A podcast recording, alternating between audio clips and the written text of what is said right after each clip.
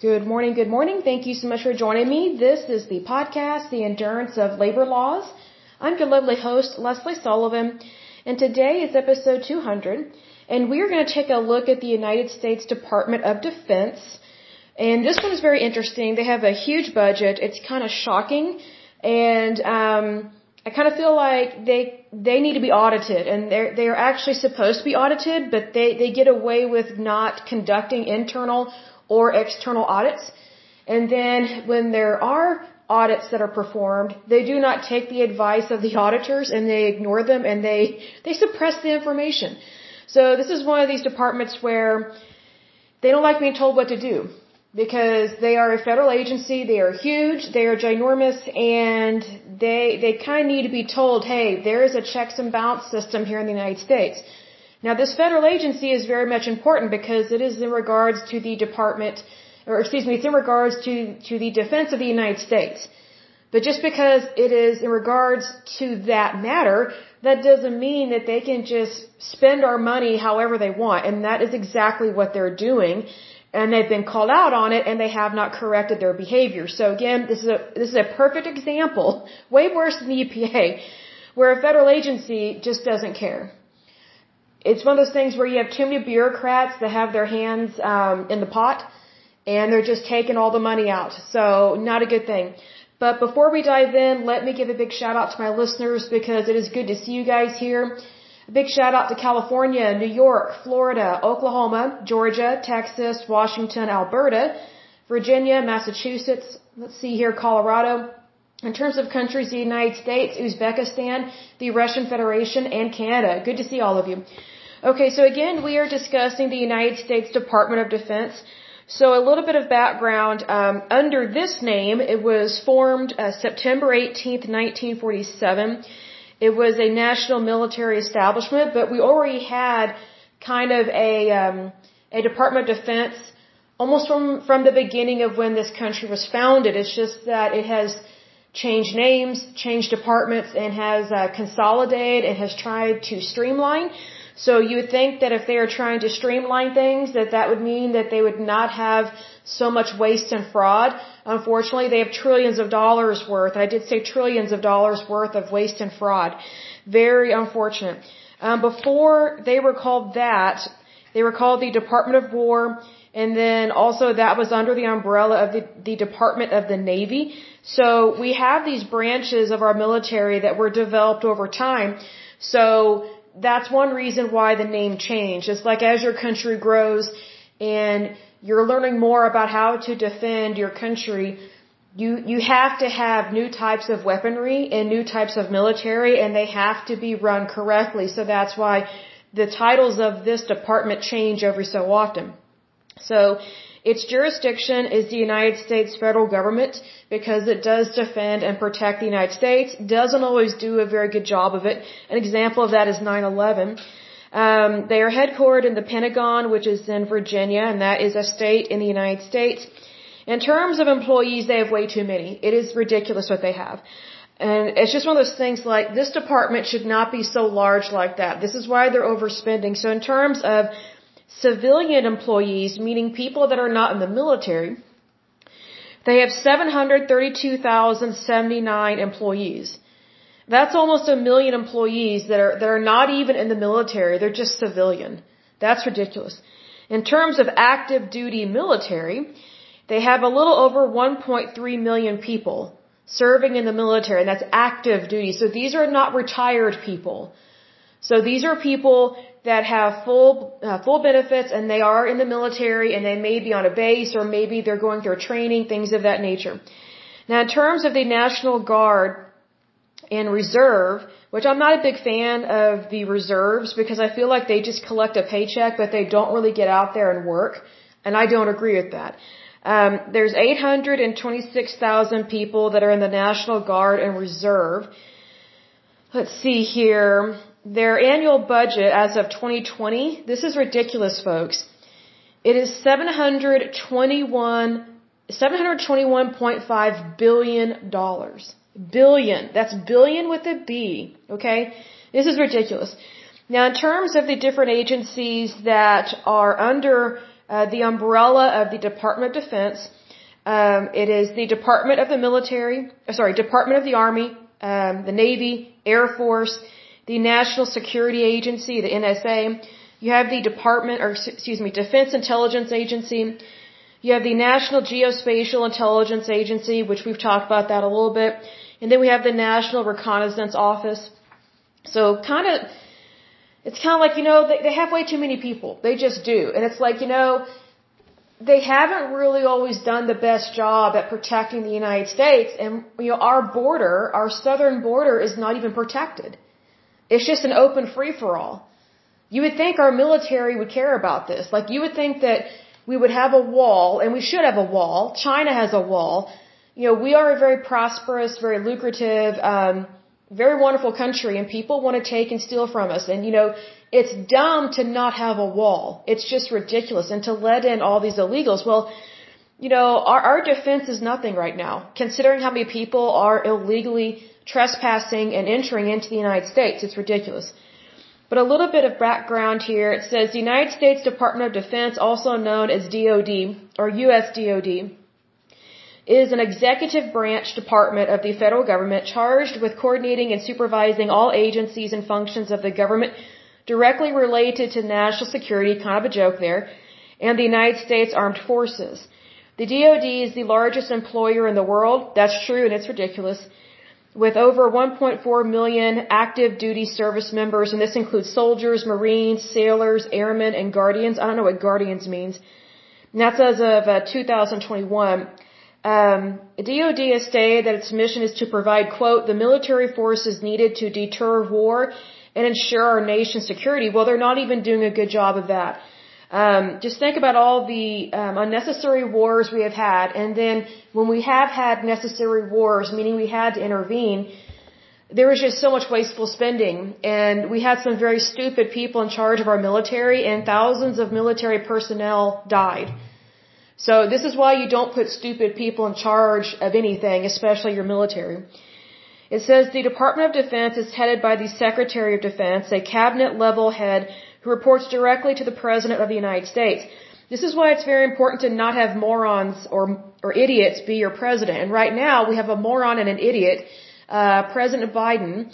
Um, and I don't mean that negatively. It's just that he's not very mentally competent. And that very much concerns me because he's in charge of our military and he appoints all these people to his cabinet. So if someone's not uh, mentally all there, that's a big problem. That is a really big problem. Like it would be better to have a middle, uh, a middle schooler uh, be in charge of the of the United States as opposed to President Biden because someone in middle school knows more about the history of the United States and understands, hey, we need to keep this place safe. so he just doesn't understand some things right now. And unfortunately, it's because of his age and deterioration of his health. And again, I pray for our president so it says here, uh, beneath the Department of Defense are three subordinate military departments. Number one, the Department of the Army, the Department of the Navy, and the Department of the Air Force. Now, mind you, the Air Force is one of the laziest, uh, most um, well, they're just lazy, slothful people. I mean, they think they're better than other departments, and they're typically not the most physically fit people. The most physically fit people I have ever met are people that serve in the army. Like, they bust their chops. And what's interesting is that people that serve in the army, they are the first ones to enter any war. It is not the Navy, and it is for sure not the Air Force. You know, you just as a reminder, uh, what's it, what's, what's his name? Um, Major Nelson from I Dream of Jeannie, he was in the Air Force. So if that tells you anything about how stupid um, the the Air Force has been, and that they're known for being kind of morons and lazy, there is a show based on the United States Air Force. Um, in the show I Dream of Jeannie. so I just think it's kind of sad because Major Nelson was not in the army. so, and he was not in the Navy. He was in the Air Force. Sorry. I laugh about that because that used to be my favorite show. And it still is a favorite show of mine, but it's, you know, as a kid you watch it because it's cute and things like that, but then as an adult, you, you see the, I don't know, the, the humor, the underlying, um, taking, taking a jab or a poke at our Air Force because they're some of the fattest people I've ever seen in our military. Like they're so physically unfit, it's unbelievable. It's like how can these people um, do anything to protect our country? I mean, except for our for our um, what do you call them, fighter pilots. Those guys are very fit, and most of them are guys. I don't know any women that are pilots, um, and I don't mean that in a sexist way. I just don't. Um, it's usually a very daring, uh, very masculine thing to be a pilot because it's just you know, you have to be okay with using a lot of adrenaline. And typically women are not skydivers. It's just not like that. We do have pilots and like, you know, regular commercial airlines and that's awesome. But in terms of like the military, I've never met a woman, um, that was a fighter pilot. Um, it's very rare. Um, I think there are, I think when women want to be pilots in the military, they're more likely to be pilots of helicopters. And that's awesome because helicopters, you know, our military, they, they are the ones that do search and rescue for our military personnel that get hurt in other countries and most of the time behind enemy lines. And it's usually our military helicopters that go in and they literally can be shot down and killed in the process of trying to save our own. So they do a lot of work behind the scenes that a lot of people don't know about. Um, but anyway, it says, um, so you have the the Department of the Army, the Department of the Navy, and the Department of the Air Force. In addition, there are four national intelligence services that are subordinate to the Department of Defense, and they are the Defense Intelligence Agency, the National Security Agency, the National Geospatial Intelligence Agency, and the National Reconnaissance Office. Other defense agencies include the Defense Advanced Research Projects Agency, the Defense Logistics Agency, the Missile Defense Agency, the Defense Health Agency, I don't know what that means because our, you know, the military doesn't defend our health, um, and they get horrible health benefits from um, from our from our federal government under the VA, which is uh, basically the what's it Veterans Administration or agency. I forget what they call it, but it's absolute crap in terms of healthcare. Excuse my language. Then there's also the Defense Threat Reduction Agency. I don't think they really did a good job because there have been several scandals, especially when President Obama was in office. There were several um, Muslim people that immigrated here to the United States with the sole intention of hurting and harming Americans. And he called it uh, workplace violence and used all these other stupid, um, moronic and um, lack of empathy phrases to describe this type of violence. So here we have an agency that did not even do a good job of protecting our military personnel here at home, much less civilians. So this is why you you don't elect morons and idiots to to public office. Uh, because they also they appoint bad people. They they, they appoint incompetent um, people that should never be a leader in any way, shape, or form, they appoint them to these different federal agencies and to these positions of, or positions of power or these posts within our federal government. So there is a chain of command, but if your chain of command sucks, then your chain of command means nothing. Like it, it's, it's like having toddlers being in charge of your country. You know, it's like, you know, do you really want people that, um, can't hardly walk or talk and are at a daycare to be in charge of your country. Well, that's basically what's happening here when you have stupid people in charge of your military and the defense of your homeland. And it's also just goes to show like these people don't even care that we don't have a wall at our southern border, which is ridiculous because our southern border has been going through hell um, especially since President Obama got in office and served, unfortunately, two terms. he was an idiot and a moron, completely incompetent, and I feel sorry for his children. Um, anyway, another one is the Defense uh, Counterintelligence and Security Agency. They suck. They haven't really helped. Then you have the Space Development Agency. I just think it's kind of stupid for us to be focusing on space when we're not even really helping our own people here on this own, on our own planet. Like I think that if people were to visit us from another planet, I think they'd be like, what the, you know, what are you doing? Like, you're not even taking care of your own, but yet you're saying you care about space, like outer space and planets. It's like, you're not even doing a, you're not even doing a good job of being a good steward of what God's given you, which is planet Earth. So it's like, I just think it's a waste of money to have any kind of space program you know, these days because, you know, we've already landed on the moon and we already have data and research for things that we know about. It's just kind of like, okay, are we not going to help the homeless? Are we not going to help um, low income families or the middle class? Are we not going to reduce taxes on the rich? It's like we need to help out our people here because we are not responsible for outer space. We are only responsible for our planet and our country. So needless to say, when I say our planet, I'm not saying that the United States is responsible for the planet, although a lot of people would like that because then they would give themselves permission to illegally come into our country, which is exactly what is happening here. And I just want to make a, a note here, like, you know, what if everybody that wanted to come to the United States left their country and just came here? You know, let's say we had an entire population of India leave their country because it sucks, because they have the caste system. Let's say they came over here. Our country cannot sustain the population of India or China. You know, we are the United States, and I personally think we need to close our borders because we have so many people coming here illegally that it is interfering with our legal process of immigration. And, you know, at this point, we don't have the healthcare system to handle all these people coming here.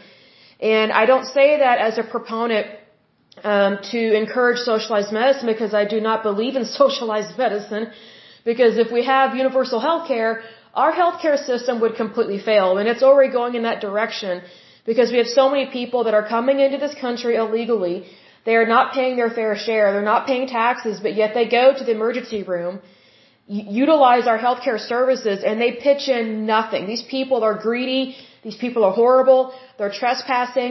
You know, I understand that people get sick and need help, but they need to go back to their country and do good there, as opposed to coming here, you know, coming to the United States illegally, and they are stealing and thieving our health care. I can't tell you how many times I've been to the ER, and there have been people there that I'm not sure that they're from the United States, and I'm not even sure if they are here legally, but yet they are getting health care that belongs to Americans. Like, we are not responsible for healing and treating you know the the planet. We are not responsible for the planet. We are only responsible for Americans. So needless to say, our healthcare system, it's being bogged down by people that don't pay into it at all. That is a thief. Please recognize that. That's not being cold and heartless. not at all. It's being smart. Like to say that, you, you recognize this, that, you know, how does it help our, our military, um, you know, women that leave domestic violence situations. How does it help our elderly? How does it help anyone to have a bunch of illegals here participating in a healthcare system that they don't support at all? They pitch in nothing. Absolutely nothing. These people are taking up space. They're stealing our healthcare. They're stealing our jobs. And here's another thing. You know, one of the biggest reasons why there is um, inequality within labor in the United States is because we have so many illegals coming here that are willing to take the job of an American but do it at the fraction of a price. And I'm not excusing employers that hire these people. I think these employers should be fined thousands, if not millions of dollars for hiring, uh, for hiring illegals because they are contributing to poverty here in the United States. But here's the thing. You know, a thief is a thief. These people that come here, they don't love, they don't love America. They love themselves. They are greedy, selfish, evil people that come here. They do not respect our laws. They, they just steal. They, they are thieves. And here's the thing, you know, our, our military does nothing to stop this. Absolutely nothing. It's like really like, it, you know, their department literally says the Department of Defense. Like they are supposed to defend the country, our country, from people that come here illegally and stop illegal immigration. You know, here's another thing that people don't realize. And I find this kind of comical because people are, are all upset about COVID-19 and, you know, there's some people that are like, oh, you should get vaccinated. It should be a requirement. And if you don't get vaccinated, then, then you're a horrible human being. Okay. Well, if people, if you really think that people that do not get vaccinated for COVID-19 are evil and horrible, then what do you think about all these illegal people that are coming into the United States and bringing in uh, diseases that that we don't normally treat here? I'm talking about tropical diseases and you know a whole bunch of other things that we do not typically have outbreaks of certain types of diseases that are rampant in other countries. So if people that you know, I'm just going along with this thinking because I don't think that people, um, if someone refuses a vaccine, I don't necessarily think they're evil. I think they're stupid and they're morons. Unless, of course, they, you know, for health reasons, they cannot receive a vaccine. I would think that if you want to you know, try and deter disease as much as possible and there is a vaccine, then, then you should be vaccinated. I mean, I just think it's important. So, um, anyway, so if you think that people that do not get the COVID-19 vaccine are horrible, then so, so is everybody else that immigrates to this country illegally. Because hardly any of those people are vaccinated for anything. Like this is why we were having outbreaks of measles, mumps, and rubella. These are childhood diseases that were once thought to be eradicated, like polio, but here's the thing. I've talked about this in times past. The word eradicate is, is a lie. It's not really eradicate. It just means that it's not happening as much in your country because people are inoculated. They have received a vaccine. But just because, you know, you don't have an occurrence of measles, mumps, rubella, or COVID-19 or the flu, that doesn't mean that it still does not exist in nature because it is a bacterium or a virus, whatever the case may be. It just means that it cannot find a host or, or as many people to infect because people have built up immunity because they have been vaccinated. So here's the thing. We have all these thousands of illegal immigrants, aka thieves, horrible people coming in here, not earning their keep, and they're violating our laws at a state and federal level and international law. Think about this, people. They are violating numerous laws. Do not have pity for these people. You know, pity doesn't pay bills, and pity, pity doesn't keep you safe. It doesn't keep your family safe, okay? So, don't let people pull at your heartstrings and don't listen to their stupid violin that they play, okay? Everybody has a violin. Not everybody plays it at the same level or same volume. So here's the thing. If you're concerned about COVID-19, then I think, okay, why aren't more people concerned about the diseases that are coming across our border? Because these people are not vaccinated for hardly anything. And they are greatly infecting people, Americans at the border, whether it is our, you know, our I think they're the U.S. Marshal or the, the Border Patrol. Like there's so much that um, our federal employees that work at the border, they get exposed to so many harmful diseases because of these people that are illegally immigrating into the United States. Is that fair to do that to our workers that are here that are here legally? Is that fair to do that to citizens that actually live here and actually obey the laws? No. Like, you know, I just find it so odd that that some people just think that we should have an open door policy, you know, on our borders. You are a moron. You are absolute moron and an idiot if you think that that's how this comp not company this country should operate. Because that is not a safe country. If you just allow anyone and everyone to come in and, and there's no rules, like, it's, it's basically guerrilla warfare. And I feel so sorry for all these people that live in these towns and cities, you know, next to our border because they are having to deal with so much crime, so many illegal people coming into the country, and they are just swarming stuff. It's ridiculous. And here's another thing. You know, Okay, people don't realize this, but there there is a large group of people that are illegal immigrants that are also homeless. Well, then that means that the cost of feeding the homeless and providing for them is going to go up substan- uh, sorry, substantially, excuse me, because we have welfare programs that actually help the homeless, but we are not responsible for illegal homeless people. we need to put them on airplanes or ships and send them back to their country. We are not responsible for their misery. We are not responsible, you know, for their health care, their welfare. Like, you know, they need to obey the laws of the land. You know, he, you know, here's the thing, like, Mexico doesn't care if these people come into our country illegally because Mexico doesn't want them. Doesn't that speak volumes that even Mexico doesn't want these people? And here's another thing. You know, let me put it this way. Let's say, for example, you know, things aren't going right in our country here in the United States. And let's say, oh, we're just, we're just gonna leave and illegally immigrate to, you know, some other country. Let's say we'll just go to Europe. Did you know that Europe actually has very strict immigration laws? Very strict. And Russia and Iran are even worse in terms of like the strictness. So here's the thing, like, I just find it odd that whenever times get tough in someone else's country, they don't, they don't care to stay and do what's right and take their country back and make it better. They're like, oh, I'm out of here. I'm just going to illegally immigrate to the United States because I'm a dreamer. Well, let me say this to all you dreamers out there. Dream on. You're a thief, you're a punk, you're a thug for coming here. I don't care if you're a man, woman, or child. This is ridiculous. You know, we have laws for a reason. It is, it is to protect our country, not your country, our country. And if you really want to do what's right, you know, be legal, you know, do things that are legal and moral, why don't you stay in your homeland, make a difference, stand up for what's right, and have your own country that's great and wonderful? Instead of immigrating here, you know, like if the entire planet immigrates to the United States, I mean, it's horrible. Like that is basically what is happening. There's so many people that want to come here to the United States. They don't care to do what's right and make a difference in their country. That's stupid. That's why these people are greedy thieves. Like these people do not have character. They do not have integrity. I mean, I don't even know what their morals and values are because it's obviously subpar if they're breaking the law. Like they're breaking international law, federal law, and state laws. Like think about this, people. This is why illegal immigration is such a problem. Because it, it creates inflation within our country. So now we have way more people that are trying to get access to the same goods, but not everybody's paying into the system. That's called a thief. That's called stealing.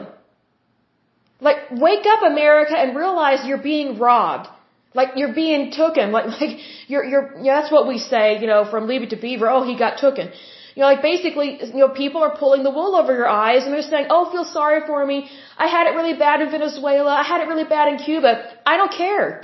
Go back to your country and fix it. You know, stop electing bad people to power. Like, you know, if, if a dictator came to power and took over the country, take it back. They're just a person. Take them out. Like, I don't understand why these people don't stand up for what's right and take their country back. Take their property back. Help their families, help their country, you know, help their communities. No, they, these are rats abandoning a sinking ship. You know what? Instead of abandoning your sinking ship, why don't you repair your ship? Why don't you become a, a, true democracy? Why not become a wonderful country like the United States? Have your own democracy and you have your own democracy and your own capitalism. Just go for it. But see, here's the thing. These people don't care to do what's right. They don't care. Should we be letting these people in? No! Goodness no. This is a problem. Take a look at what is happening at the border. Our president does nothing. Our vice president does nothing. Our military is not helping with this. This is what happens when you get bad leaders in power. And here's the number one thing that we should do. We need to pray for these people. We need to pray for our president. We need to pray for the vice president. And we need to pray for our military. Because they don't have a clue what they're doing. You know what's interesting is that our leaders don't know what they're doing, but we know what to do. The American people know. We're like, okay, you know, secure the border. Hello, common sense. Like when you own a home, you, you should always lock your, your doors at night. You don't just keep them unlocked or just open and then wonder why someone came in and robbed you. I mean, like, this is how dumb the current administration is. And yet this department, the Department of Defense, spends billions, if not trillions of dollars a year. Per year, people. Because, you know, their budget of being, what was it, 700, $721.5 billion, that's just in the spending that we know about. So this is why this agency does not like audits. you know, they should totally be audited every year, twice a year. Internal and external audit. See, this is why these people think they're untouchable. Because they get away with whatever they want. But yet, can the average American act like that? No. I think we can all agree no. We cannot act like the Department of Defense. None of us can act like a federal agency and just get away with whatever we want, whatever we want, however we want. And spend someone else's money in the billions of dollars. You know what's interesting is that our federal government shames and blames our banking system, Wall Street, and anyone that has to deal with money. But yet look at what they do. If that's not calling the kettle black, I don't know what is. You know, maybe they should really read the Bible. you know, have some moral, have have some morals, have some values, do it, do what's right. My goodness. Um, so another agency that is part of this that wastes a lot of money, uh, Defense Threat Reduction Agency, which is a joke. The Defense Counterintelligence and Security Agency, also a joke. The Space Development Agency, again, I could care less about space unless, you know, you're going to have really nice people come visit here that can maybe help us cure a whole lot of diseases. And then you have uh, the Pentagon Force Protection Agency. I have no idea what that is. Sounds like a joke. All of which are subordinate to the Secretary of Defense. So you have all these agencies that are subordinate to the Secretary of Defense. And yet a lot of the people that are in charge of these agencies are appointed. So my point is this, if you have someone that is a moron and an idiot in charge of your military, what kind of people do you think they're going to employ? Not very good, right? So it says additionally, the Defense Contract Management Agency is responsible for administering contracts for the DoD. Okay, so this is a big issue here because there was a Senate hearing committee that Senator Elizabeth Warren was on. Now, mind you, she's a little bit of a nut, but she was absolutely right about this. Um, she was talking about how there's a big issue with government contracts, like military contracts, and these contractors that make millions of dollars, they just go from working um, in the contract world, being employed by the military, to then being appointed to um, the very agency that didn't like them. So then um, they just basically appoint whoever they want, and they still make millions of dollars. So there, there's basically a lack of accountability, and it actually hinders our military, and they're not they are not actually helping our military or their families. They're just feeding at the trough these military contracts and these military contractors. So big eye-opening experience with that, with that Senate hearing. I learned a lot. I was kind of shocked. But anyway, um, so then we have the military. It says military operations are managed by 11 regional or functional unified com, uh, combatant commands, which we will discuss later.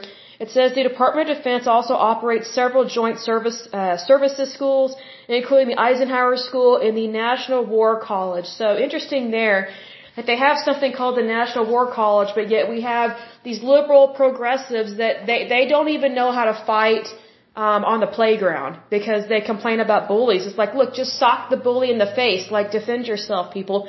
Grow up. You know, you know, take some Tai Chi or some karate. Grow up here a little bit, you know. So a little bit of history. It says, faced with rising tensions between the 13 colonies and the British government, one of the first actions taken by the First Continental Congress in September 1774 was to recommend that the colonies begin defensive military preparations. In mid-June 1775, after the outbreak of the Revolutionary War, the Second Continental Congress, recognizing the necessity of having a national army that could move about and fight beyond the boundaries of any particular colony, uh, organized the Continental Army on June 14, 1775, Later that year, Congress would charter the Continental Navy on October 13th and the Continental Marines on November 10th. So good thing that they started these things, right? So a little bit about the War Department and the Navy Department. It says that on September 29th, 1789, Congress created the War Department.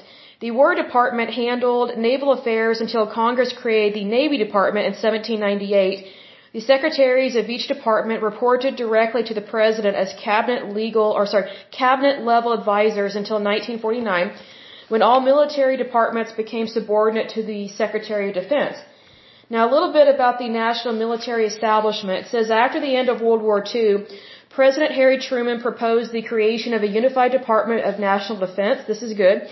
In a special message to Congress on December 19, 1945, um, the president cited both wasteful military spending and interdepartmental conflicts. That's very typical of these federal agencies because they typically have pissing contests. Not good. It says deliberations in Congress went on for months, focusing heavily on the role of the military in society and the threat of granting too much military power to the executive. On July 26, 1947, Truman signed the National Security Act of 1947, which set up a unified military command known as the National Military Establishment, as well as creating the Central Intelligence Agency, the National Security Council, National Security Resources Board, uh, the United States Air Force, formerly known as the Army Air Forces, and the Joint Chiefs of Staff. The act placed the national military establishment under the control of a single Secretary of Defense. That's that's good because you're stream, um, you're basically uh, it's called streamlining, but you're basically making sure that there, there's no duplication. So you're trying to unify things, but make sure that there's no duplication. It says the National Military Establishment was renamed the Department of Defense on August 10, 1949, it absorbed the three cabinet level military departments in an amendment to the original 1947 law. A little bit about uh, financial discrepancies moving on. Um, it says here, and I, I don't know how much of this is true, but it says a day before the September 11 attacks in uh, 2001, Secretary of Defense uh, Donald Rumsfeld announced that the department was unable to account for about 2.3 trillion, that's trillion with a T, uh, 2.3 trillion dollars worth of transactions. Reuters reported in 2013 that the Pentagon was the only federal agency that had not released annual audits as required by a 1992 law. And then it says, according to Reuters, the Pentagon uh, annually reports to Congress that its books are in such disarray that an audit is impossible. Bull. An audit is always possible. They just don't want to, they don't want people to know what they're doing with our money. Because that's taxpayer money that they are using for waste and fraud and who knows what else. It says here in June 2016, the Office of the Inspector General released a report stating that the Army made $6.5 trillion in wrongful, uh, wrongful adjustments to its accounting entries in 2015. I laugh because that's a whole lot of money going down the drain and it's our military. Like, this is ridiculous. I mean, this is, this is why some people don't want an audit. It's because they don't want people to know what they're doing and what they are turning a blind eye to. So this is why it's very important, especially for our government agencies, our federal agencies to have internal and external audits. Otherwise, it's a free for all in terms of spending money like that. So the fact that they don't want to have audits, it's very communist and fascist of them to do that because they love spending other people's money. So it says here the Department of Defense is composed of the Office of the Secretary of Defense, the Joint Chiefs of Staff, and the Joint Staff, Office of the Inspector General, the Combatant Commands, the Military Departments, which includes Department of the Army, Navy, and let's see here, Departments of the Air Force, uh, the Defense Agencies, and Department of Defense Field Activities. I have no idea what that means. And the National Guard Bureau, and such other offices, agencies, activities, organizations, and commands established or designated by law or by the President or by the Secretary of Defense. Now, in terms of agencies that are listed under the umbrella of the Defense, um, sorry, the Department of Defense, we have here the Armed Forces Radiobiology Research Institute, the Defense of, uh, let's see, Department of Defense Education Activity. Who knows what that means? It sounds like a joke. Then you have the Defense Advanced Research Projects Agency. That sounds like a joke to me. Then you have the Defense, Com- I think it's Commissary Agency, whatever that means. Then you have the Defense Contract Audit Agency. They don't even audit themselves. This is such a joke, folks. Then we have the Defense Contract Management Agency. That's that corrupt one there. Then you have the Defense Finance and Accounting Service. That's a joke. They don't even know how to account for the monies that they're spending from us. Wow. They're just a spoiled, rotten little kid throwing a hissy fit on aisle seven, and Congress and the Senate stupidly give them all the money that they want. Wow. Uh, cut the apron strings, Congress and Senate. So then they have the Defense Information Systems Agency. They have the Defense Legal Services Agency. What do they do? Just have lawyers to always protect themselves. And then you have the Defense Logistics Agency. Then you have the Defense POW MIA Accounting Agency. Then you have the Defense Security um, Corporation Agency. Then you have the Defense Counterintelligence and Security Agency. Then you have the Defense uh, Technical Information Center, whatever that means. Then you have the Defense Threat Reduction Agency. Again, that's a joke. Then you have the Space uh, Development Agency. Again, dumb. And then, let's see here, under the National Intelligence Agencies uh, within the Department of Defense, you have the Defense Intelligence Agency, the National Security Agency, the National Geospatial Intelligence Agency, and we have discussed that one. Then we have the National Reconnaissance Office. So some of this, it, it repeats a little bit, but it's because these agencies overlap a little bit. Now, in terms of the Joint Chiefs of Staff, so these are bureaucrats basically that are appointed to these positions and they're not always that bright. Let's see here. It says the Joint Chiefs of Staff is a body of senior um, uniformed leaders in the Department of Defense who advise the Secretary of Defense, the Homeland Security Council, the National Security Council, and the President on military matters. Obviously, they don't always do a very good job, unfortunately. They definitely get our prayers.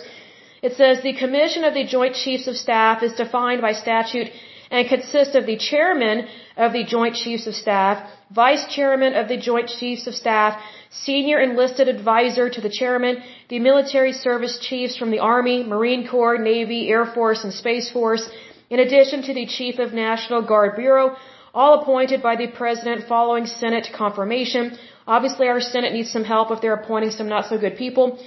Each of the individual military service chiefs outside their joint chiefs of staff obligations works directly for the secretary of the military department concerned and you know specifically like the secretary of the army secretary of the navy and secretary of the air force those plump people that are not very much in shape.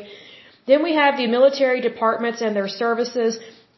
So we have the department of the army within which is the United States Army. Then you have the Department of the Navy, which includes the Navy and the United States Marine Corps. Then you have uh, the United States Department, uh, you have the Air Force, which also includes the Space Force. So I wonder if the Space Force people are just as out of shape as the United States Air Force people. you know, you need to be in shape, people. You know, it kind of reminds me of these people that are cops, usually men that are fat slobs and they just eat donuts. It's like really, you know, the odds of them running after a bad guy are really low. So then it says the military departments are each headed by their own secretary. So for example, Secretary of the Army, Secretary of the Military, and Secretary of the Air Force, aka the plump people, appointed by the President with the advice and consent of the Senate. They have the legal authority under Title 10 of the United States Code to, uh, to conduct all the affairs of their respective departments within which the military services are organized. The secretaries of the military departments are by law subordinate to the military, or sorry, uh, subordinate to the Secretary of Defense and to the Deputy Secretary of Defense. It says the secretaries of military departments, in turn, normally exercise authority over their forces by delegation through their respective service chiefs, basically chief of staff of the army, um, commander or commandant of uh, the Marine Corps, chief of naval operations, chief of staff of the Air Force, and chief of space operations over forces not assigned to a combatant command. So basically, it's who you know. So basically, you have bureaucrats that are appointing other bureaucrats. So that's why we have some problems in our military. It says secretaries of military departments and service chiefs do not possess operational command authority over U.S. troops this power was stripped from them in the Defense Reorganization Act of 1958. Instead, military departments are tasked solely with the training, provision of equipment, and administration of troops. So next we're going to talk a little bit about the military departments of the Department of Defense, but let me get a drink of water, so hold on just one moment. It's kind of a long podcast, but it's really good. I think it's good. Very informative. Um, you know, I did know a little bit about this one, but I did not know all the intricacies and how these things overlap. And I, I did not know that their budget was that bad, that it was that large. It's just kind of shocking to me. So we have a, we have these different departments here. And It is the Department of the Army, Department of the Navy, Department of the Air Force, the U.S. Army, um, the U.S. Marine Corps, U.S. Navy, U.S. Air Force, U.S. Space Force, so then you also have the Unified Combatant Command. So this these are just people that they kind of overlap with each other. And so it talks a little bit about it. It says during military operations, the chain of command runs from the President to the Secretary of Defense to the combatant commanders of the combatant commands. As of 2019, the United States has 11 combatant commands organized either on a geospatial or sorry, geographical basis uh, also known as areas of area of responsibility or on a global functional basis and these are divided out so you have the US Northern Command the US Southern Command the US Central Command US European Command US Indo-Pacific Command US Africa Command US Strategic Command US Special Operations Command U.S. Transportation Command, U.S. Cyber Command, and U.S. Space Command. Interesting stuff there. So I'm not going to go into great detail about the budget because it's just ridiculous. I mean, it's just wasteful spending and they, you know, in this article they try and, you know, say why stuff was spent a certain way. It's just waste and fraud is all it is. And so, you know, if they are declining to do audits, that's a big red flag. Um, you know, our government and every agency within our government needs to have an internal and an external audit. Otherwise, it's just a free for all for spending someone else's money, which in this case is our money, the tax dollars, um, uh, the taxpayers' money. And you know, just think about how much money they're wasting that could be going towards, you know, other things within our country, helping our communities, you know, helping our citizens. And notice I said citizens, not illegals, because illegal illegal people are not are not citizens, so we shouldn't be helping them. Um, this article talks a little bit about how much energy they use and the carbon footprint of the military. I mean, big whoop. I mean, of course, if you have an overinflated military, of course they're going to have a large uh, carbon footprint because they are defending the United States and they use a lot of jets, a lot of vehicles and things of that nature. So it's kind of like, well, you know, maybe they would have less of a carbon footprint if they were not, you know, spending our money on things that they don't actually need. Because one of the things that was talked about in their financial discrepancies was they have trillions of dollars of wasteful spending on things that they don't actually need. And the reason why they have wasteful spending besides waste and fraud is because they don't even know what they have stockpiled. And so they buy all this stuff that they don't actually need and then they have all this stuff that's stored that's obsolete that they never used. So this is why it's very important to do audits. You know, doing an audit is not a bad thing. It's actually a good thing. Like I've worked as a staff accountant for, gosh, 14 years now. And I've also done auditing work. It's one of those things that the word audit, you know, it can scare some people, but it should not scare you. It's one of those things that it creates accountability and it just means that you want to know what's going on. And you know, that is very much so whenever you're dealing with our tax dollars. Basically monies that are taken out of our paychecks and um, given to our federal government and or our state government, depending on whether or not you have a state income tax. And just FYI, just because you know states like Texas and I think Florida, I wonder, I don't think they have a state income tax. I could be wrong because I don't know much about Florida, but you know, just because a state doesn't have state income tax, that doesn't mean that it's, it's always cheaper to live there because they always make up that cost with real estate tax. Because there's so many houses in Florida and Texas that are super expensive because of, of the um, the real estate tax, property tax. And you know, one thing that people may not realize is that people that live in apartments, you know, they are very much paying the bulk of that real estate tax because they don't own a home. And so a lot of these people that are renting, whether it's a house or an apartment, but just, but specifically people that live in apartments, they're totally getting leased and fleeced because of this real estate tax that's being passed on to them from their landlords. So, you know, here's the thing, like, you may not be able to stand your landlord for whatever reason, but just know that your landlord is having to pay a lot in tax, in property tax, and they have to make up that money somewhere. So if you're for high taxes, you're a moron and an idiot because you're basically punishing people for being alive. You're basically punishing people for needing a home, purchasing a home, renting a home, you're basically punishing people for filling up their, their tank of gas to get to and from work.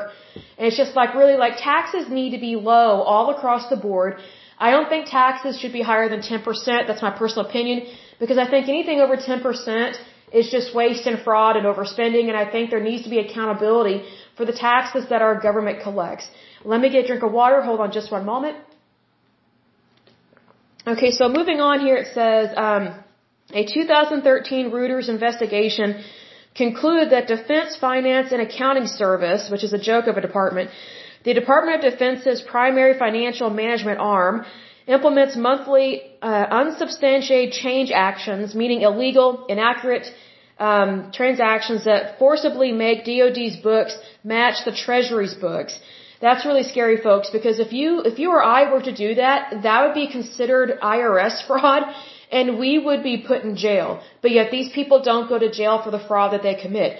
It says here, um, from Reuters, it says funding, or sorry, fudging the accounts with false entries is standard operating procedure.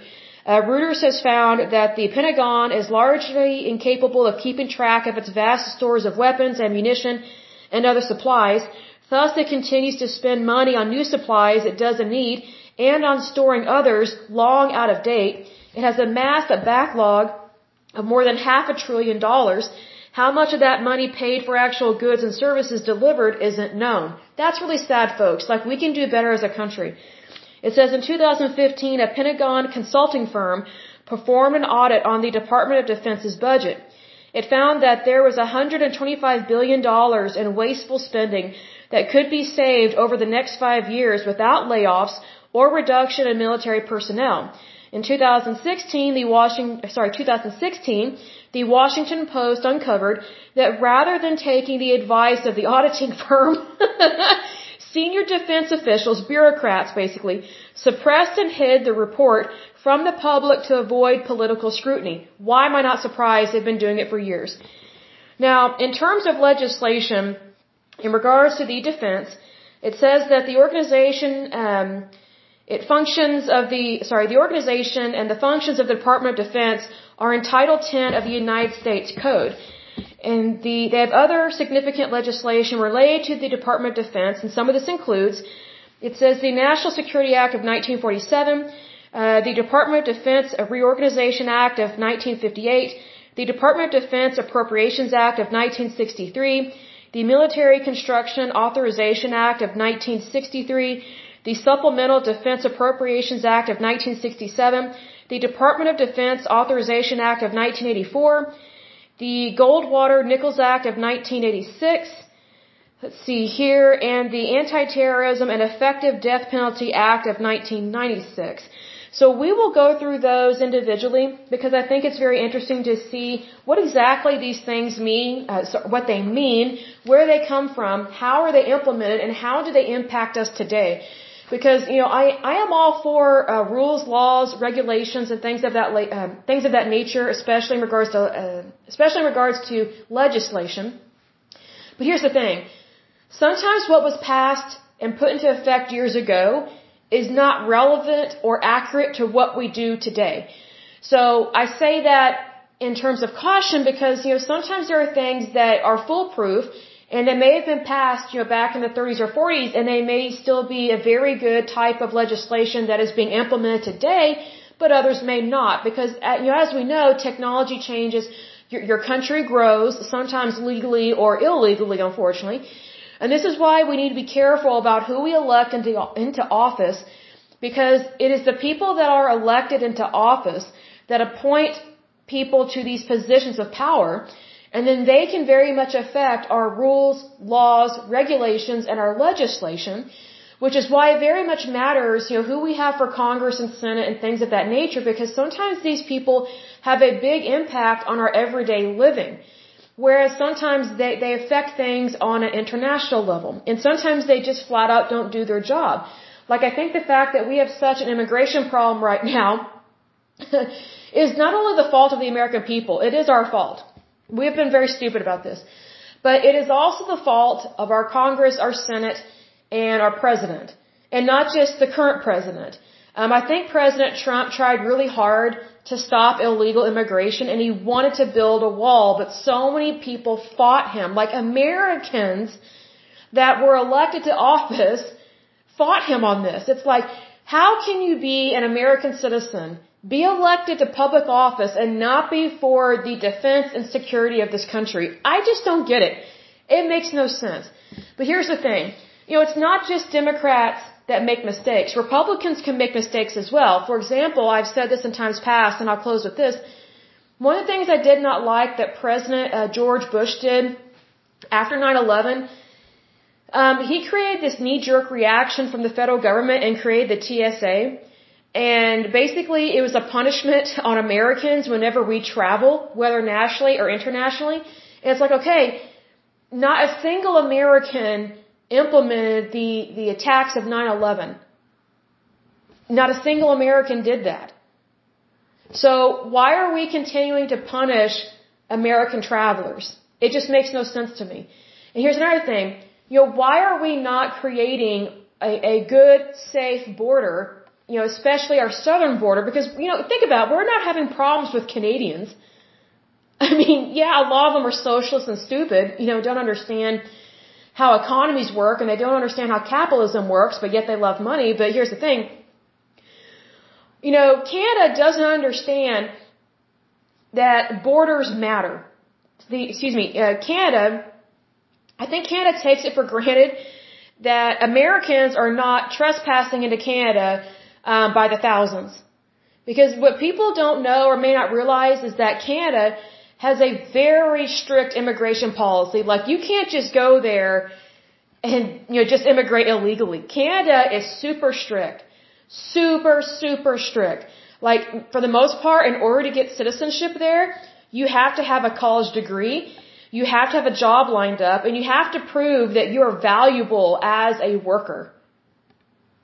If that's not communist, I don't know what is. Like, and here, here we have Trudeau, the stupid Prime Minister of Canada, whom stupid Canadians keep voting for him. They keep electing him. So, not all of Canada is stupid. But when you keep electing a playboy to be your leader who's a moron and an idiot and doesn't value your life or safety, I'm just like, wow, like these people don't have a clue how to run a country. And then here they are barking orders at the United States, you know, lecturing us about immigration. And it's like, okay, you have a way more stricter immigration policy than the United States. Like Canada, they don't take the uneducated. They don't take migrant workers. They don't. They don't take in the homeless. They, they don't take in foreigners like we do. They don't take in uneducated people. They only take in so-called um, the best and the brightest, like people that have been to college, have a bachelor's or a master's or a PhD. Like, see, here's the hypocrisy with this. Like, here, here's Canada making it seem like they have all the answers to the planet, and they're lecturing the United States about how to be a country when they don't even value people. They really don't. I mean, it's a socialist country with universal health care, and their citizens don't even have access to the very medicines that they need.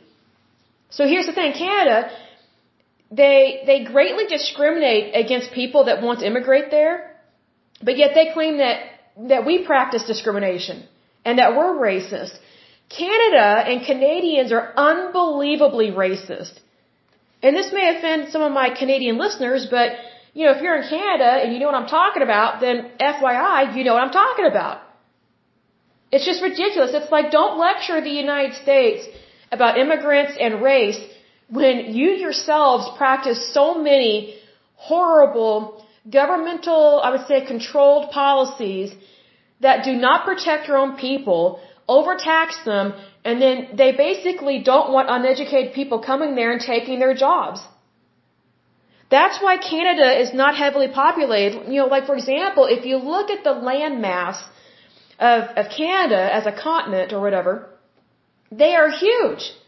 But they are not heavily populated like the United States. One of the reasons why is because they don't just take in anybody. They kick people out like nobody's business, but yet they make it seem like they have these open arms People, they do not have open arms. They do not have open arms. It is ridiculous how strict they are. I mean, it's just like, oh, it, it just makes me roll my eyes. And, you know, I'll give an example of something that I did not know about. So, I can't remember how I came across this, but I came across an article about Mary Pickford. I guess she was a, a American, a Canadian actress. She really wasn't American. She's a joke and a fraud, but um, she was a very successful Canadian actress that worked here in the United States, made millions of dollars, and she she was an actress during uh, the talkie time, you know, talkies or whatever. Like, or no, sorry, I take that back. Silent film. She actually did not transition over very well to talkie films or talkies is what they're called. So basically, she was a very um, popular child actress, teeny bopper actress, and maybe in her 20s actress, so to speak. Whenever her films were silent, but then when people actually heard her voice, um, they didn't like her. so, which is funny. So she's not really an actress. She was just a talking, just a moving face. I mean, anybody could have been successful if there was no sound. So that's basically who she was.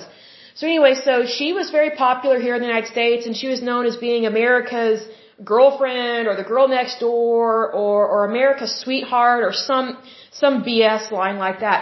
Folks, she was not even American. She was Canadian. And here's the thing. She married some really rich guys here in the United States, had affairs, slept around. She's a skank. I mean, she wasn't a whore, but I mean, she, she definitely laid on her back, so to speak. And so then, um, she, I don't think she actually had any kids. I think she had abortions and then she, I guess, got sterilized by accident or something with an abortion. And then, um, she actually adopted some kids and she wasn't very nice to them. They actually couldn't stand her, you know? And I'm like, I don't blame them because she made it all about her. Well, get this. Um, towards the end of her life, um, she, she actually contacted, I guess, the immigration services of Canada and wanted to make sure that she still had Canadian citizenship. even though she is considered America's sweetheart, which is a bull line, it's a BS line. And so um, she just basically used the United States and she used Hollywood to make money, but she was Canadian. So, you know, she is not pro-America, she was pro-Canadian. And, and what's interesting is that when she was here in the United States, working and whatnot, um, she made sure to go to the Canadian embassy every year or however often you're supposed to go, and she wanted to make sure she still had Canadian citizenship. Even though she was here in the United States making a whole lot of money that she could not make back in Canada. If that's not a thief, I don't know what is. So get this. So she helped to create, I guess, a couple different movie star labor unions, and then she actually has a a um, a Hollywood star or whatever on the Walk of Fame or whatever. You know, not the Walk of Shame, but the Walk of Fame. And so um, she she has a star on that. Whatever I think it's near Grauman's Chinese Theater. I've never seen. it. I could care less. But because to me she's not a star, not a star at all. Um, she immigrated here, didn't really care to be an American, um, but yet made millions of dollars. Like if you look up how much money she made, it was ridiculous. And then she still continued to keep her Canadian citizenship. I mean, it's, you know, I, I seriously think we need to do away with dual citizenship because I think they need to make a decision. Are you American or are you something else? If you're something else, that's fine. But, you know, you can't be coming here making millions of dollars when that money can be going towards someone that's actually an American citizen and actually loves and cares about the United States. I mean, it was just, it was just ridiculous the amount of money she made and she didn't even, she didn't even say anything on screen. She, she was a silent movie star and here she made millions of dollars doing nothing, doing nothing. And what's funny is that, you know, um, when she actually grew up and you know, was an adult adult, like in her 30s or something, you know, and people actually heard her voice, they didn't want her. they didn't want her as an actress. Because, you know, they just got so used to having the, these curls and being young and all this stuff, and it's like, wow, so now you know what it's like to age in the United States, where it's like, you know, even back in the 20s and 30s and 40s, it's like if a woman was over the age of 22 or 25, she was considered an old hag. So I guess even Canadian women can be old hags and, you know, be disappointed in life. Anyway, my point is this, is that, you know, Canada, they are not this good, wonderful country, you know, that's just open arms everybody and, and is nice to everybody. I mean, all you have to do is listen to any Canadian comedian and hear how they trash the United States.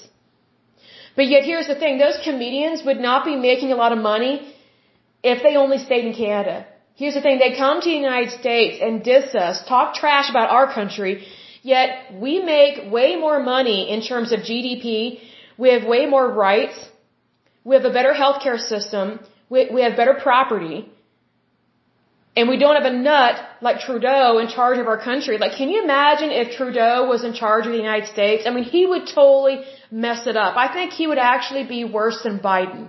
I really do. Because I've seen some, um, I guess Canada has a parliament, and I've seen a couple of videos of where he's he's talking, you know, to the conservatives, and he's responding to their questions and things like that. Because the conservatives are getting really sick of him. I don't blame them, but see, here's the thing: you know, th these conservatives that are in office, that are representing the people that vote for them. Here's the thing: there there are morons that vote for Trudeau. You need to be talking to the citizens of your country. Because you're not going to change the mind of, of your minister. You're just not. Because, you know, he is a career politician and so was his father. You know, the apple does not fall far from the tree. So I think that the conservatives in Canada, instead of, you know, you know, going after Trudeau verbally, which I think they should call him out and stuff, you need to call out the stupid citizens you have in your country that keep voting him in. Because it's not by accident or by fraud that he is their leader. There are people that actually agree with this idiot. Like they actually agree with what he's doing and how he's running their country. And yet they, they have the nerve to complain about inflation in their country. And then they have the nerve to complain about the cost of utilities and the cost of gas and the cost of fuel or whatever. It's like, okay, your stupid leader that you elected is causing a lot of these problems. because he is all for a green tax. So, I mean, it's just, it's like, you know, you need to talk to your citizens about this. Make them aware of what he's doing. I mean, for sure, call him out on stuff, but I mean, it's just, you know, my point is this. You know, Canadians are not these sweet, nice little people. They use the United States for money, and this has gone back for years. Mary Pickford is an, is an awesome example of this. Awesome example. So is uh, Leslie uh, Nielsen. I think that was his name. He was a, uh, an actor from Canada. And, you know, for the longest time I thought he was American. No, he's Canadian. He's Canadian. It's like, wow. So here we have, my goodness, we need to look at how many Canadian actors and actresses come here to the United States and make so much money, but yet they, they still don't respect the United States. It's like, okay, that would be like me going to Canada, being a movie star there, making millions of dollars off of your people, and then dissing the very people that helped me to have an income, a future, and a career. That's how insulting that is. I mean, it's just unbelievable what, what some of these people do. And I was just like, oh my gosh, people wake up. Wake up. And you know what's interesting is that our Department of Defense sometimes very much acts like Canada in that they don't like being told what to do. They don't like being held accountable for anything, but they love to spend other people's money. This is why I am not a fan of labor unions or trade unions um, having international status or whatever, and you know having um, any kind of, I would say, union relationship with the Canadian Union because they, they do not honor or respect the United States. They use us for money. It's very similar to all these illegal immigrants that come here. They're just users. They're thieves. I don't understand why people don't wake up to this. I just don't get it. Like, I just, I just think, wow. Have people not read the Constitution of the United States? Probably not. Have they not read the Bible? Probably not. You know, have they not read the Constitution of their individual state? Probably not. You know, all those things I just listed are there to protect you. So if you don't even care to know what's there to protect you, then, then who do you have to blame but yourself when something bad goes down? Or, or whenever there, there's waste, fraud, overspending, um, lack of accountability, you know, like think about it, folks. You know, like we the people of the United States, we are in charge of this country and who we elect and who we appoint is a reflection of what we think, say, and do. So guess what? If Biden makes the United States look bad, that's our stupid fault. I didn't vote for him, but here's the thing. He is our, he, he's our leader. He is our representative for the United States. Just like Trudeau, that moron, is their leader and he represents Canadians. So it's kind of like, you know, you know, you can blame the leader all day and all night you know, you need to look to the citizens, the idiots and the morons that voted for these people, and that are for their policies and procedures. You know, let me put it this way. If Trudeau were to talk to us about the budget of the Department of Defense, I guarantee you he would be all for it. And he would be like, oh, well, why don't you spend more? It's the government. The government has the answer to everything. See, here's the thing. If Trudeau thinks something is great, you know it's a problem and you know it's stupid. So do the opposite of what he says to do. Every single time, hands down, do the opposite of what Trudeau says because, wow, he, he's a, you know what he's like? I've talked about this before. He, he's like the, the, the kid in class, he, he, he's basically the one-upper. Like someone, you know, let's say for example, I remember this in college. I hated this. Like uh, in my English lit classes, we had graded discussions, and we and we stupidly had a merged class where we had the undergraduates with the graduate students. We hate it because the graduate students would always try and one up us in the grade discussion. So then our grades would suffer, theirs would not, and they hated us. And it was so awful. Well, that's basically what Trudeau is. He's, he, he's a stupid grad student that thinks because he, he has more education, supposedly more education, that what he says is more important than what the undergrads have to say, and he doesn't care that it's affecting our grade. because he's the one upper. You know, it's kind of like, you know, whenever you're, you're telling your story to like a friend or something, not a best friend, but just like a regular friend. And, you know, you tell them about, you know, what happened with your week. Let's say it didn't go very well. And they're like, oh, you think you've got it bad? Here's what happened to me. I had this. This is what happened to me. You don't know anything about this. My week was worse. That's the one upper. That's what Trudeau is. Like, do you really want that for a leader Canada? And let me say this to the United States. Do you really want that for a leader in the United States? I mean, I think Kamala Harris is kind of a one-upper, but she's kind of a weak-minded one-upper because she's an attorney and she's not very lawful. She She's not very ethical. I mean, all you have to do is look at some of the cases she tried as a prosecutor in California and how many people basically she unlawfully helped to put in prison and did not do the right thing. And so, um, you know, this is why you have to be careful who you elect. You know, and let me say this. I will extend an olive branch, uh, olive branch to the Democratic Party. Here's the thing. I know there's some people that really like um, Biden, but they don't like Kamala Harris. And so because they liked Biden, they went ahead and voted for him. Well, see, here's the thing. If you don't like the vice president, you probably shouldn't vote for that president. Because they, they go together. See, here's the thing. if, um, if Biden doesn't run again, then it's, it, it's not a big surprise that Kamala Harris would want to run for presidency. And see, here's the thing. If you don't like her, but you like Joe Biden, and let's say Kamala Harris is going to run for president, and there, and you know, people are going to be like, oh well, she should be president because she is vice president. See, here's the thing: you open the floodgate to this stupid thinking that if someone has run for vice president and actually was vice president, that they should automatically be president. That's not always true. You know, the vice president is not always as good as the president. But see, here's the thing: when you elect a president, at least here in the United States, you're, you're electing two people technically. You're electing the president and the vice president, so you need to be careful who you elect as president because you're also getting a vice president, and that vice president might soon become your president if they choose to run for office. See, here's the thing. You want to make sure that you're not enabling bad leaders to be your leader. You want to make sure that you don't promote and um, basically you don't. How do I describe this? Well, basically, you don't promote the wrong people.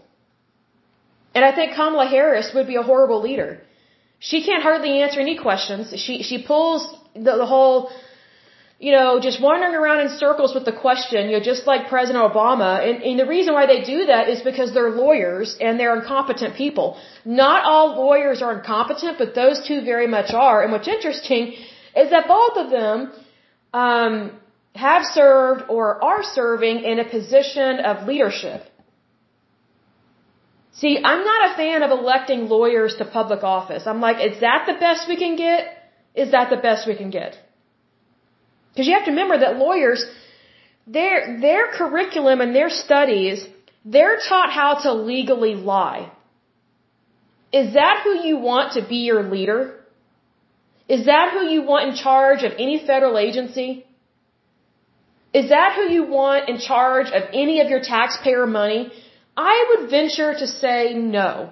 Well, here's the thing. If you don't want people that have uh, a lack of ethics and morals, if you don't want them to be in charge of certain things, then you don't elect them to that office. And I think the Democratic Party really failed when they they had Kamala Harris be uh, Joe Biden's VP. I mean, I'm not a big fan of Joe Biden, but I think they could have picked a way better VP. Like, there were so many other better candidates on that stage, way better than Kamala Harris. So much better. I mean, it's just, it was just really disappointing me. Like, I don't think the Biden um, Harris ticket represents anything good about the Democratic Party. And I think, you know, for me personally, that saddens me because I like to see, you know, even if I don't agree with someone and I'm not going to elect them, I at least like to see the best that they can provide for their party. And I personally uh, think that Biden and Harris were not the best. Excuse me, have hiccups a little bit. I think they totally could have done better. And I think the Biden Harris ticket, um, they have really let down the Democratic Party, and even worse, they've let down uh, the American people. And see, here's the thing: that's our fault. Let me say it again, that's our fault. As Americans, it is our fault that we have allowed some not so good people to get elected to office and they're just running amuck with public policy. And here's the thing. Sometimes public policies, they take a while um, to repeal or to disable. It just does. Because once the federal government um, gets a hold of a federal policy and starts implementing it, it's almost impossible to get the federal government to admit that it shouldn't be doing that. Just take a look at the Department of Defense. Look at how much they overspend and they don't care to do what's right. But yet the Department of Defense and their employees, except for the contractors, they get amazing health care benefits that the majority of the United States does not get. So not only um, are they overpaid workers, a lot of them are unionized, they get cushy benefits that we pay for, and yet they have the nerve to complain about their work. And then they have waste and fraud, overspending of our money. If that's not being a thief, I don't know what is. So I hope and pray that the Department of Defense, that they start having audits every year, no matter how rough it is, you know, you need to take the bull by the horns and handle this, and you need to have an internal and an external audit, and you need to acknowledge and accept the results. And you need to correct the corruption that is taking place in that agency because there is no excuse for this because this is the Department of Defense. They're supposed to be defending the United States. You know, not spending our money like they're on a cruise ship. And that's basically what they're doing. I mean, they're just as bad as the IRS. Like, I remember back when Obama was president, uh, there was a video that was released um, of these IRS workers. Like, they got to go to like some convention and they were just overspending our money at this fancy hotel. And it's like, wow, that's what we're paying for. We're paying for them to go um, on a vacation, go to to a hotel and just party it up. I mean, the IRS when when Obama was president, it was turned into something nothing short of a frat house. I mean, that, that's just how it was. And yet, um, Obama, under his Obamacare Act, he, he actually put the IRS in charge of implementing that law. Now, doesn't that show you the stupidity of, of his mindset and his leadership or lack of leadership? He put some really bad people in charge of implementing the healthcare law. People that have no respect for, for American citizens. They have no respect for our tax dollars. And that's who he put in charge of the healthcare law.